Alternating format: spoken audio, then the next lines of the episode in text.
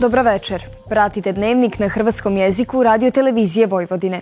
Ja sam Katarina Pijuković. Na početku pogledajte današnje teme dnevnika ukratko. Sjedinjene američke države i Velika Britanija izvele napade na položaje Huta u Jemenu. HNV poziva studente hrvatske pripadnosti koji studiraju u Srbiji da se prijave za stipendije osigurane od strane Republike Hrvatske. Općina Kula primjer dobre prakse u pogledu korištenja obnovljivih izvora energije. Sutra promjenjivo oblačno sa sunčanim razdobljima i uglavnom suho.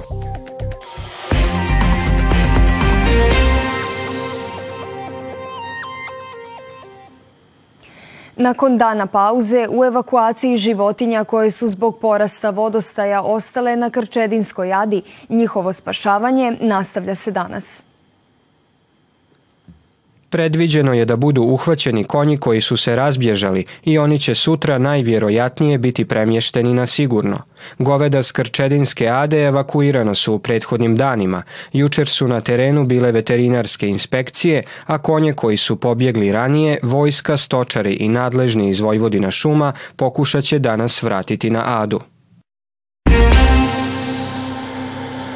Prijave na natječaj za dodjelu bespovratnih sredstava u iznosu od 12.500 do 200.000 eura u okviru projekta konkurentne poljoprivrede Srbije mogu se poslati do drugog veljače. Prijave se podnose na sajtu tog projekta i Uprave za agrarna plaćanja. Bespovratna sredstva u iznosu od 750 milijuna dinara namijenjena su investicijama za unapređenje konkurentnosti i veza unutar tržišnog lanca usjeva, mlijeka, mliječnih proizvoda, mesa i proizvoda od mesa.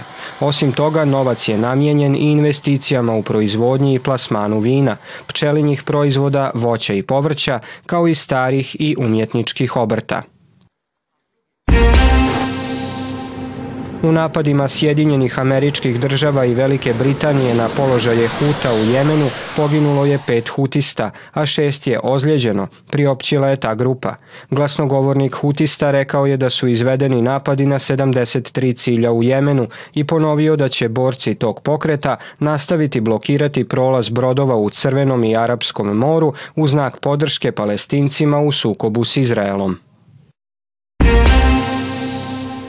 Izrael je kao grubo iskrivljenu priču odbacio optužbe Južnoafričke republike pred Međunarodnim sudom pravde da je izraelska vojna akcija u Gazi državni genocid usmjeren ka istrebljenju palestinskog stanovništva.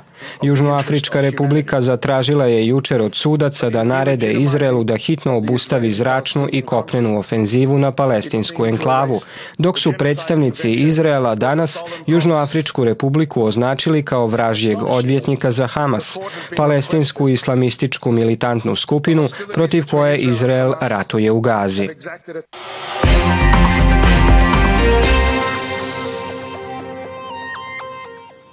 Hrvatska će stipendirati 150 studenata hrvatske pripadnosti koji studiraju u Srbiji.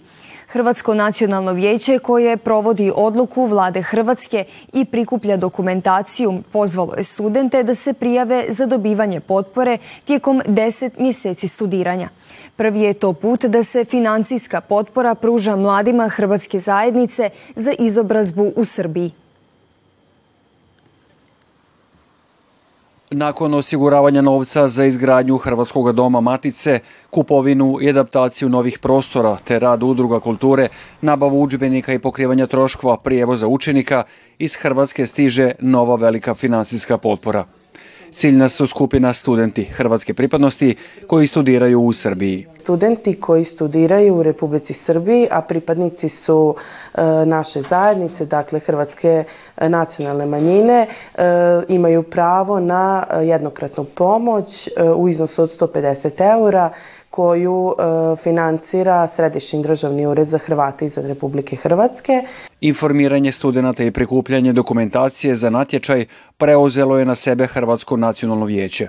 U vijeću ne sumnjaju da će svih 150 stipendija biti dodijeljeno jer ih je već oko 120 pokazalo interes za tu potporu. Vrlo je bitno, u principu možda ne tako ni financijski, iako je svota uzbiljnija, ali eto da i mi čisto znamo da, da nas uh, podupiru, da znaju da smo aktivni u našim zajednicama i da, da se možemo slobodno izrašljavati kao Hrvati i da nas to da nas eto to hrabri, pa eto i na financijski način. Tako da bitno nam i znaju i, da, i drago mi je da je naša zajednica ovaj, se eto izborila za to pravo da eto i mi dobijemo a, taj vid potpore. Mnogo mi znači ova stipendija a, u daljem olakšanju, olakšanju studiranja, ovaj, da pomognem pre svega i da sebi, ali i mojima ovaj, koji su mi glavni izvor finansiranja a, u toku studiranja. Pošto dok god studiram nemam toliko vremena ovaj, za posao, pogotovo kada hoću da se posvetim tim studijama, proseku i nekim ovaj, daljim napredovanjima. Postoji dokumentacija koju trebaju prikupiti to su svakako izadak iz matice rođenih sa nacionalnosti i to je ono što dokazuje njihovu pripadnost. Također sa fakulteta potvrde, iskaz ocjena, također imaju još tu o nekim osobnim dokumentima. Rok za prijavu dokumentacije i slanje, uh, pošto se šalje samo izjava prijavitelja, uh, za sve to je rok 20. sjećanja. Odluku vlade Hrvatske o dodjeli stipendija studentima hrvatske manjine pozdravio je Demokratski savez Hrvata u Vojvodini, koji se uz HMV mjesecima zalagao za uvođenje mehanizma potpore mladima hrvatske pripadnosti u Srbiji. Sve više se govori o energetskoj učinkovitosti i o tome kako koristiti potencijale sunca i vjetra. Uporaba solarne energije u školama i kućanstvima primjer je dobre prakse u Kulskoj općini. Slavko Budvaj postavio je 16 solarnih panela na krov svoje kuće koje proizvode oko 6 kWh električne energije, a za uzvrat dobija značajno manje račune za struju. Koliko Slavkova kućna solarna elektrana proizvodi struje na dnevno, mesečnom i godišnjem nivou, prati i putem mobilne aplikacije.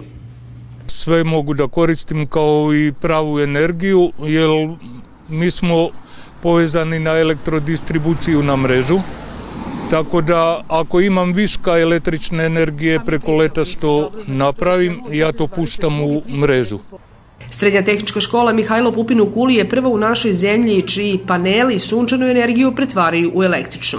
Imaju poligon za obnovljive izvore energije i upisanu četvrtu generaciju učenika ovog obrazovnog profila.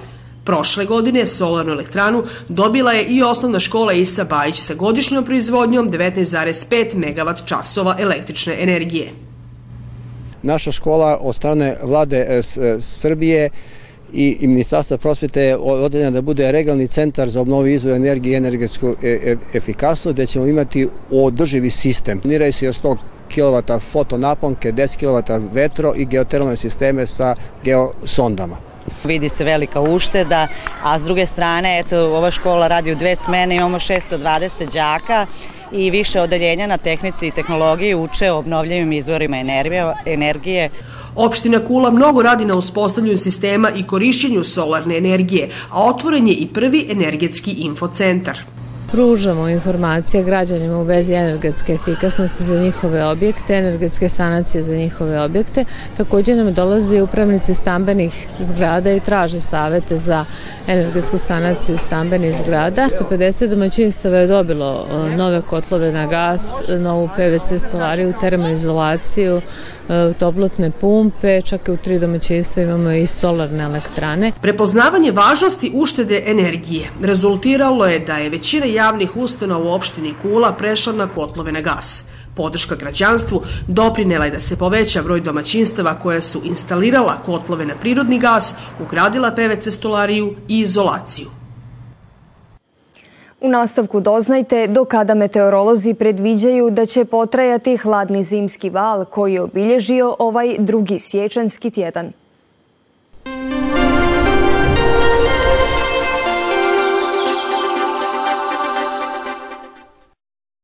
Sutra promjenjivo oblačno sa sunčanim razdobljima i suho.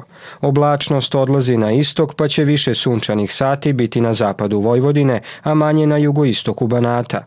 Vjetar slab zapadni i sjeverozapadni tlak iznad normale. Najniža jutarnja temperatura od minus 8 do minus 4, a najviše od minus 1 do 2 stupnja. U nedjelju suho s duljim sunčanim razdobljima uz jutarnji mraz i toplije vrijeme tijekom dana u odnosu na subotu za 2 do 5 stupnjeva. Toliko u ovom izdanju dnevnika koji možete gledati i na zahtjev putem internetske stranice www.rtv.rs. Vidimo se sutra u isto vrijeme. Hvala na pozornosti i ugodan ostatak večeri.